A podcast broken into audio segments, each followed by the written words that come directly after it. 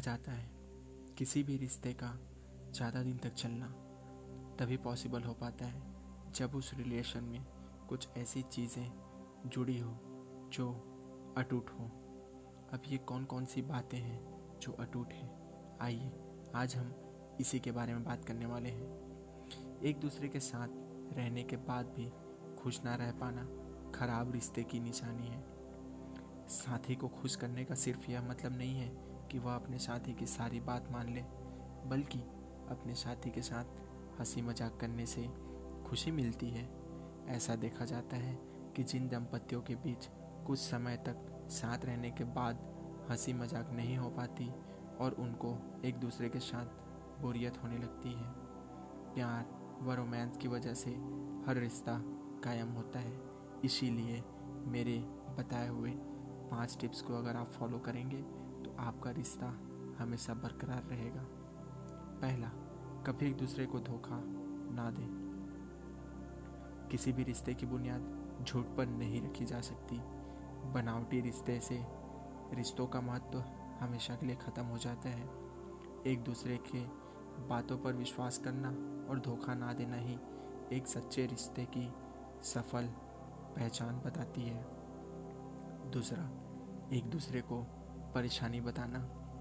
सफल दंपत्ति की एक खासियत यह भी होती है कि वह बिना बोले एक दूसरे की भावनाओं को आसानी से समझ जाते हैं। फिर भी अपने रिश्तों में खुलापन रखने के लिए आप एक दूसरे को अपनी परेशानी ज़रूर बताएँ और परेशानियों को बताते हुए झिझके ना ताकि आप और आपके साथी दोनों मिलकर उन परेशानियों का सामना कर सकें और उसके लिए एक योजनाबद्ध तरीके से काम कर सकें। तीसरा, एक दूसरे को पूरा समय देना।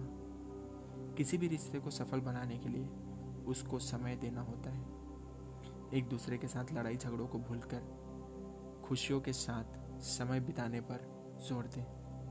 साथी के साथ समय बिताते समय ध्यान रखें कि आप जितना उनको सहज महसूस करवाएँगे, उतनी ही आप दोनों की रिश्ता करीब होगा और आपके रिश्ते को भी मजबूती मिलेगी। चौथा, एक दूसरे का सम्मान करना। एक दूसरे का सम्मान करना सिर्फ़ रिश्ते को मज़बूत बनाने के लिए काम नहीं करता, बल्कि लॉन्ग डिस्टेंस रिलेशनशिप में भी इम्पोर्टेंट रोल प्ले करता है। हर तरह की परिस्थिति में अपनी साथी का सम्मान करना ज़रूरी होता है। अपने साथी की रुचियों को समझें। उसमें अपनी रुचि दिखाएँ।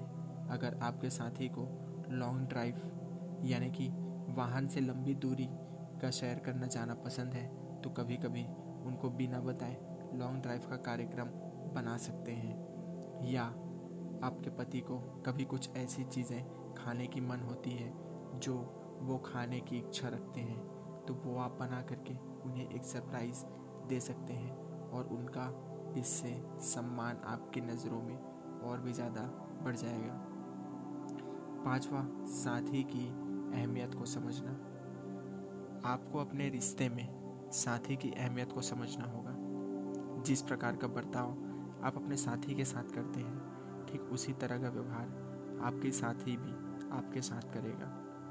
रिश्ते की शुरुआत में आप दोनों ने एक दूसरे को खुश रखने का वादा किया था। इस तरह से आप दोनों को मानसिक तौर पर एक दूसरे की ज़रूरत को पूरा करना होगा और अपने होने का एहसास कराना भी बहुत ज़रूरी हो जाता है।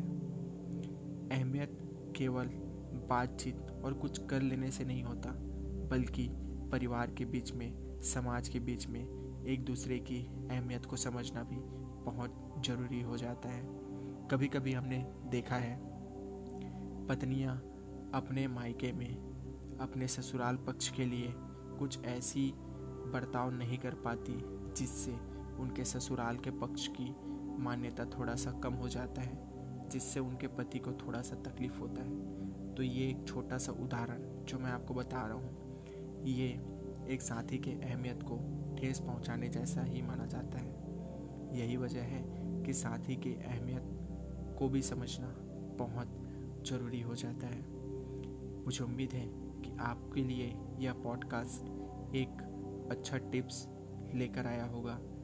ऐसे ही रिलेशनशिप से जुड़ी कोई भी परेशानी या समस्या के लिए आप मुझे direct message Instagram Facebook Twitter using at the rate Pawan Ojha tech के माध्यम से कर सकते हैं। मुझे स्पॉटिफाई गूगल पॉडकास्ट और रेडियो पब्लिक पर भी आप फॉलो कर सकते हैं। मिलता हूँ आपसे एक नए पॉडकास्ट सीरीज़ में, जहाँ हम ऐसे ही कुछ रिलेशनशिप से जुड़ी या अन्य तथ्यों के बारे में बात करेंगे।